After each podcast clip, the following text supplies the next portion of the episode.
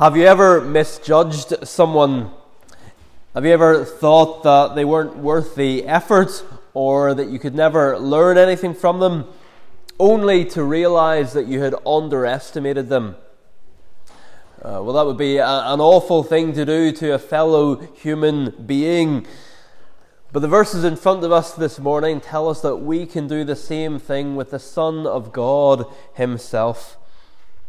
And while that's true above all of the unbeliever, it, it can also be true of us as people who say we believe in Jesus Christ. So whatever your spiritual status this morning, God's call to you is the same. And it's found in the first three words of verse thirteen, "Behold my servant." Let the million and one things you think about on an average day fade into the background, and behold God's servant, the Lord Jesus Christ, because there is nothing more important that you could think about. And we're going to try and follow God's command to behold his servant under three headings this morning, saying firstly, why we should behold the servant. He is ignored. Or if you just want uh, want to remember one word for each heading this morning, remember the last word. So in this case, the word ignored. Why we should behold the servant. He is ignored. In the first two verses of of Isaiah fifty-three, we're told that something is going to happen which no one would have expected. In the previous chapters of Isaiah, God has been telling the people that he's going to do something for them. And he's going to do something for them that they cannot do for themselves. And God tells them how he's going to do it, that it will be through his mighty arm. Boys and girls, God is a spirit. That means he, he doesn't have a body. But when God talks about his, his arm, it, it talks about how he's going to, to work powerfully and, and demonstrate his power for us. And so we have uh, verses, and, and they're listed on your handout, which talks about what God is going to do through his arm. Uh, Isaiah forty verse ten, "Behold, the Lord comes with might, and his arm rules for him." Uh, chapter forty-eight, verse fourteen, uh, we're told the Lord shall perform his purpose in Babylon, and his arm shall be against the Chaldeans. Babylon and the Chaldeans in the Bible representing everything that is against God. In chapter fifty-one, verse five, God says, "My arms will judge the peoples, but also that the coastlands hope for me, and for my arm they wait." In other words, the, the revealing of God's arm when it comes is going to lead to nations being converted. Uh, and so in this section of, of Isaiah's prophecy, we've had a building focus on God's arm. And now at last, in verse one of chapter fifty-three, the arm of the Lord is revealed.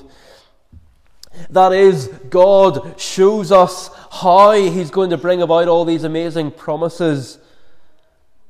But it's not what anybody was expecting.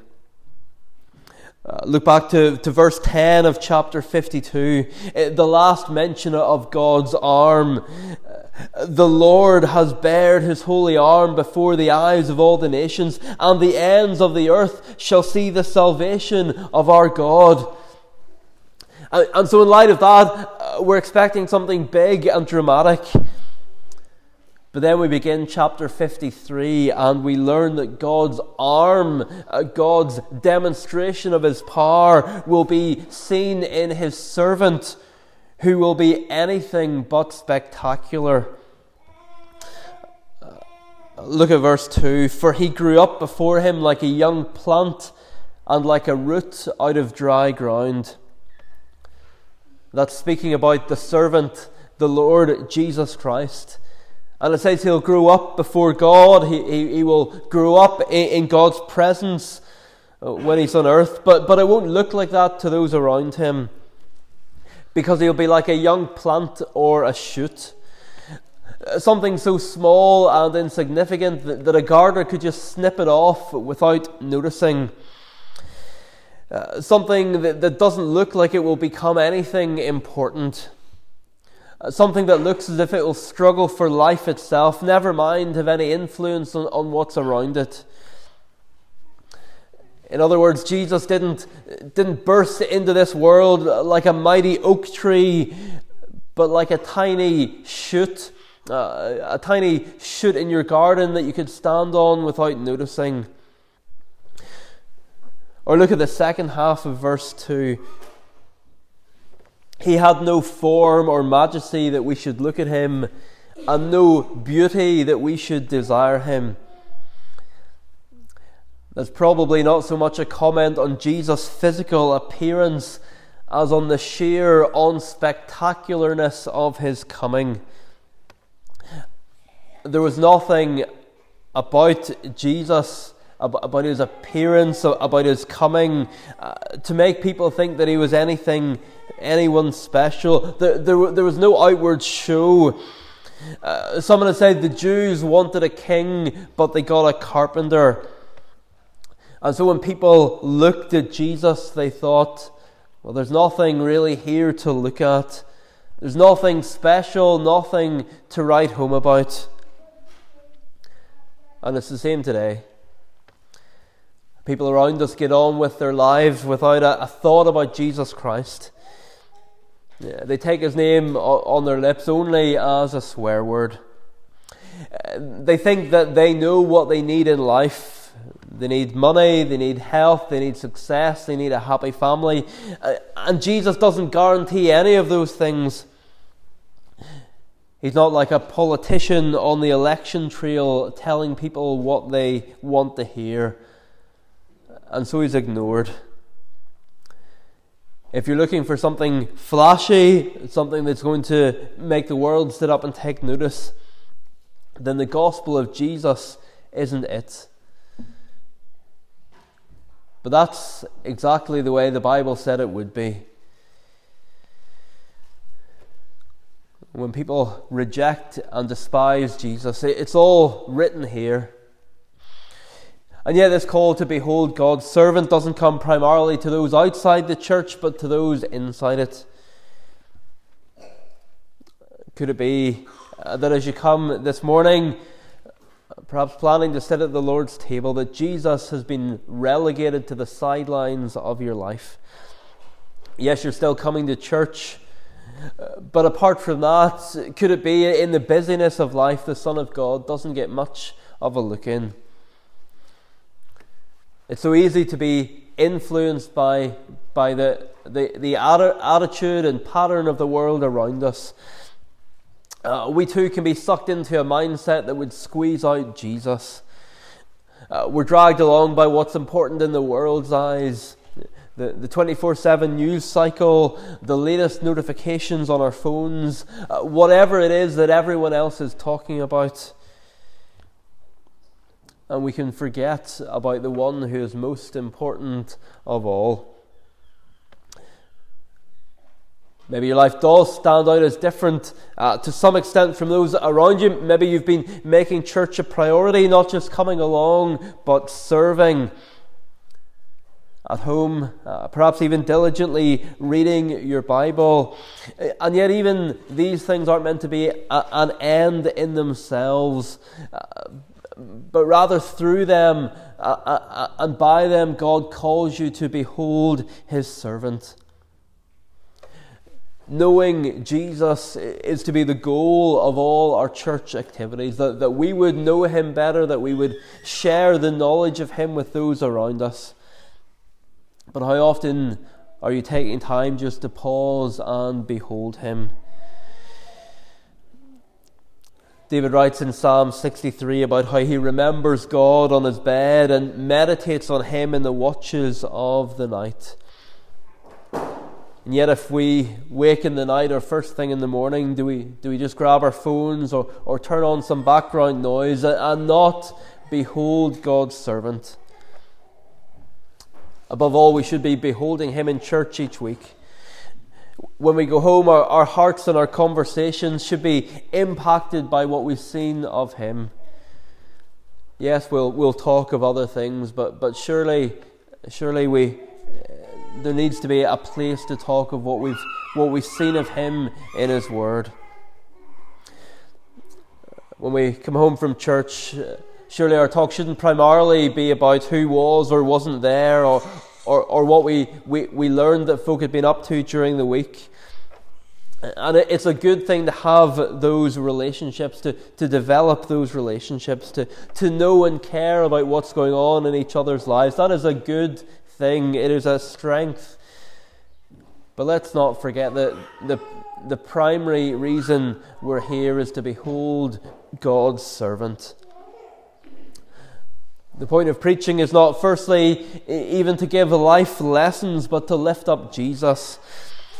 And however imperfectly that is done by those of us who preach, there will be scraps that you can gather up and turn over in your mind. That both as you, you sit here and as you go out into the world, you might behold God's servant. The Lord's Supper gives us an opportunity to stop and refocus our lives on what's really important. And so if you have been ignoring God's servant in the busyness of life, if he has been pushed to the margins, if you find yourself going after whatever is newest, whatever shouts the loudest, or what beeps the most, then confess it, repent, and go from here with a renewed commitment to behold God's servant. So firstly, this morning, why we should behold God's servant. He is ignored. But then secondly, what we see if left to ourselves, he is despised. So first ignored, secondly despised. The servant of the Lord is ignored. The glorious Son of God isn't given a second thought. The one person who can mend our broken lives and fix this broken world is marginalized because he doesn't live up to what the world expects of a deliverer. And yet in verse fourteen of chapter fifty-two uh, and verse three of chapter fifty-three, it gets even worse, because he's not just ignored, is he? He's also despised. Not only does he lack anything that might attract our attention to him, he's also facing things which horrify most of those who do look to him or look at him. In verse fourteen, uh, chapter fifty-two, when people look at him, they're astonished. Uh, and that word, it means more than surprised. It's more often translated as appalled rather than astonished. Those who looked on Jesus, they weren't just shocked, they were horrified. And of course, what is now firmly in view is the cross. We're told that his appearance was beyond human semblance.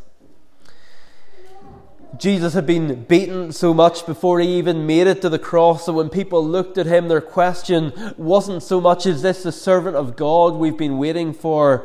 Uh, their question was, is he even human? In verse three, people turn their faces away from him, as if he's stricken by some repulsive disease. Sometimes we'll see on T V someone being portrayed suffering a, a horrific injury.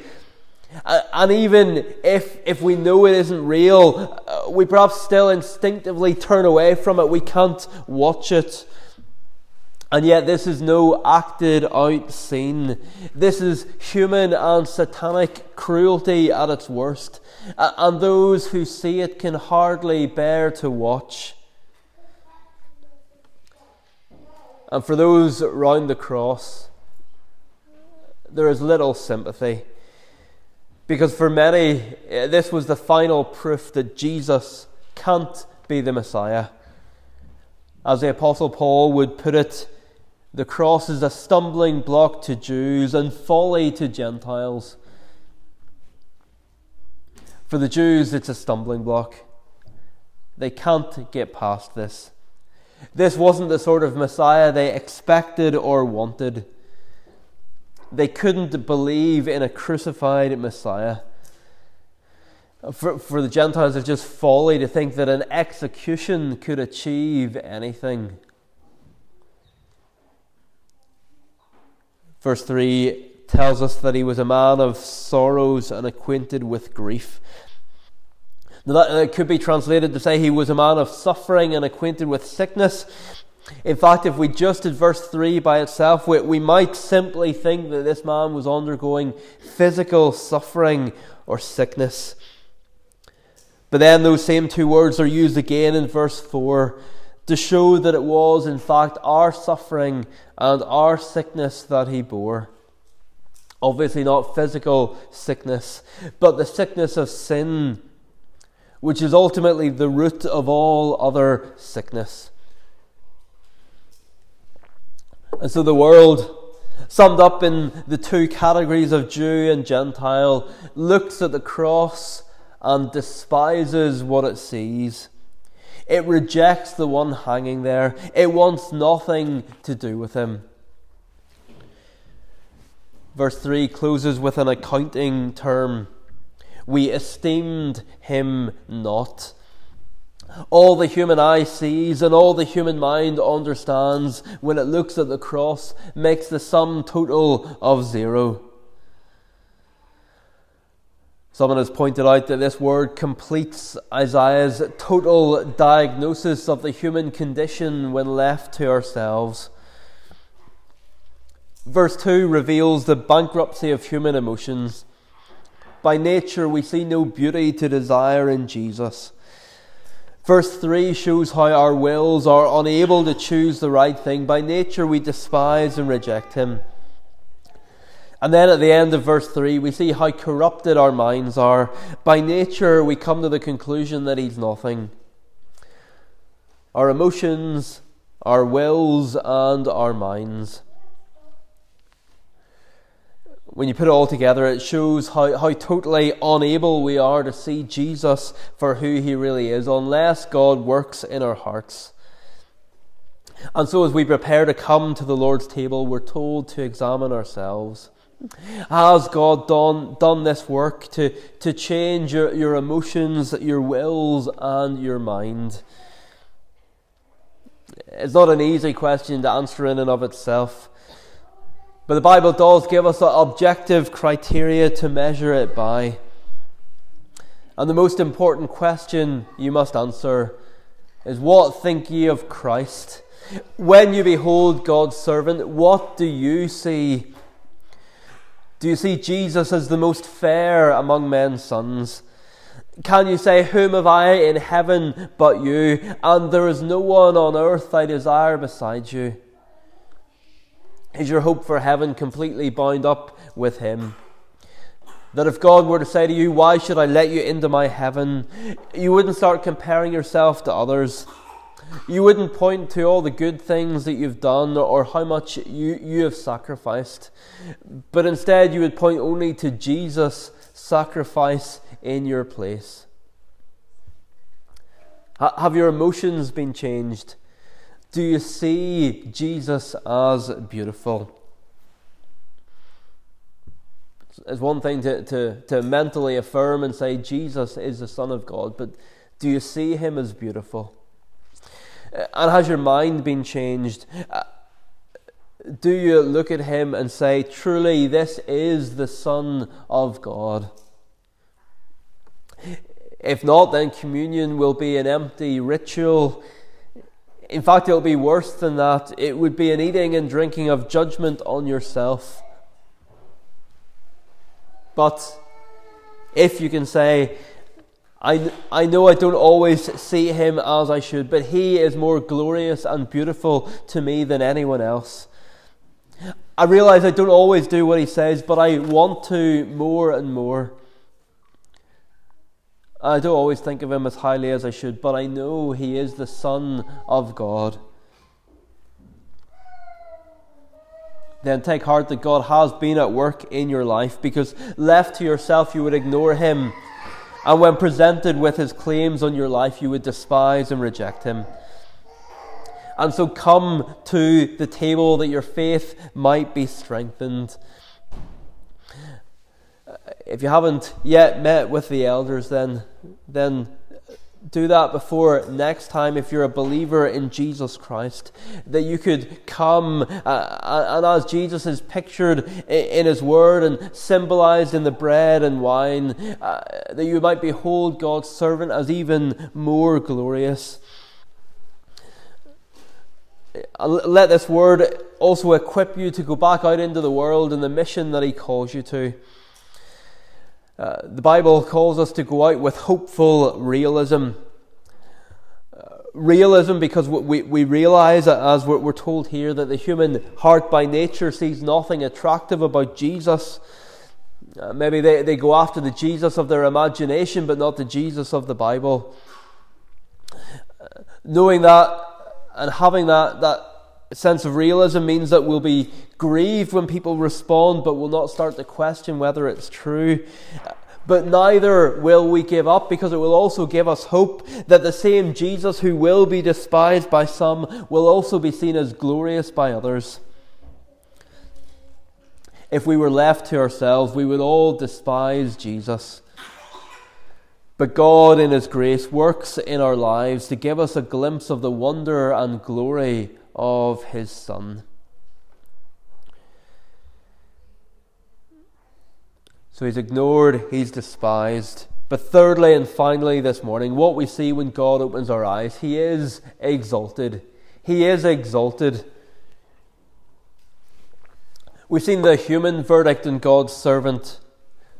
But what is God's verdict? Well, we don't need to read between the lines to work it out. The song begins with it in verse three. Behold, my servant shall act wisely. Uh, there, there's a footnote in our Bibles which says it will also be translated as my servant shall prosper, because the word really involves both these two aspects. And we don't have to choose between them. The same word refers to the success that someone achieves by their own actions. So though Jesus here is a failure in the eyes of the world, he actually completes the mission that God sent him to do. A bleeding man hanging on a cross, whose face is so beaten that he barely looks human. That, that's nonsense in the world's eyes. It's pathetic, it's revolting. And yet in it, the servant of God achieved exactly what God wanted him to achieve. That was the plan all along. However tragic it appeared to be, the most successful event in the history of the world was the death of Jesus Christ.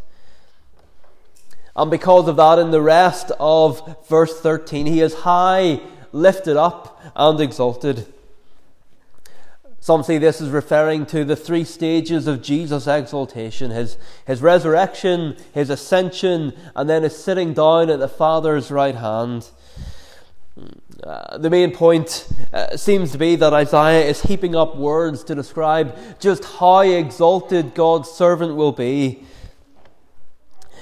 Uh, and in fact, the most significant thing about these three words appearing together is, is that they are only combined four times in the whole Old Testament.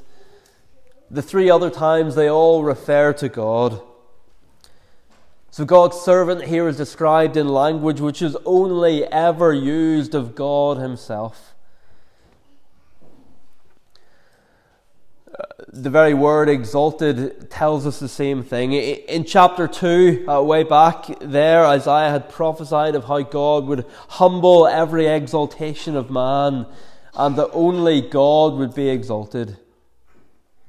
And so again, this servant of the Lord can be no mere man. The message of Isaiah is that only God will be exalted, and that the suffering servant of the Lord will be exalted. So the suffering servant is God himself. The New Testament picks up on this passage in places like Acts two, uh, where it describes Jesus as being exalted at the right hand of God. Uh, or, or especially Philippians two nine, where it says that because Jesus fulfilled his mission, because he humbled himself so low, because he was ignored and despised, that God has now highly exalted him. The same event which left Jesus so despised in the eyes of the world, sees him raised up to this high point of honor in heaven.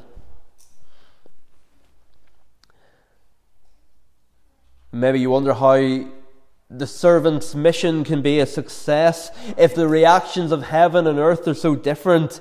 If Jesus is ignored and despised on earth, how can he be described as successful? Well, Isaiah predicts that not all on earth will reject this message. Verse fifteen says that Jesus will sprinkle many nations and that kings will shut their mouths because of him. Sprinkling in the Bible is used of water, blood, and oil. It's a picture of cleansing or purification. It's one of the, the reasons that the sprinkling is sometimes used in baptism. And so this is a picture of Jesus cleansing many nations. Even if Jews reject the message, Gentiles will believe. Kings will shut their mouths before the true king. Paul quotes the last two lines of chapter fifty-two in Romans fifteen to describe his mission to those who have never heard about Christ. The Jews who have been told of the Messiah don't see. The ones who have heard about him don't understand. But in light of these verses, Paul is confident that those who have never been told of him will see, and those who have never heard will understand. And that's still a, a promise that we can hold on to today, because our situation, our calling is similar to the Apostle Paul's. Uh, we live at a time when many of those who have been told uh, about Jesus have rejected and turned away from the message. But this verse holds out the hope that there will be those who have never heard the gospel before, who haven't been brought up with it, who haven't had the privileges that others have had, that they will see and will understand. And what hope uh, that gives us for this community. Those brought up uh, without knowledge of this, without these privileges, that they will hear and understand. That those who have never been told of him will see, and those who have never heard will understand. And haven't we even seen that among us? But is it only the Gentiles who will be saved? What about the Jews? Or, or what about the, their equivalent, those who have been brought up in the church uh, up until now but have never believed? Is there no hope for them? Well, who is it that's speaking here? Who are the us of verse one, lamenting the fact that few believe their message? Uh, well, it's the same group who in one stage in verse two saw no beauty or majesty in Christ. Uh, the spiritual past of the speakers is especially clear at the end of verse three when they say, "He was despised and we esteemed him not." So the speaker is an individual or a group of people who didn't believe. At one time, they too looked at Jesus and thought he was a nobody. At one stage, they too despised him, but now they believe. The Jesus who once disappointed their earthly expectations of what the Messiah would look like now outdoes their expectations as they look for the Messiah who was promised. He's not the Messiah they were once looking for, but he is the Messiah that God promised. He is the Messiah they need. And so even if you're here today and you've heard this a million times before and never responded, that doesn't have to be the way it ends. The gospel isn't just for those who've never heard it before, uh, but it's also for those in here who've maybe heard it all their lives but never truly seen Jesus for who he really is. Maybe you came here this morning and you didn't think much of Jesus. You thought he wasn't worth an hour of your time, never mind your life. But you don't have to go home still despising or rejecting or ignoring him. But instead, look at him as the Bible pictures him. The one who was prophesied, who is ignored and despised by many, just as those prophecies said, but who even now is highly exalted. Look to him in faith, and you will see that he is more beautiful, majestic, and glorious than you could ever have imagined.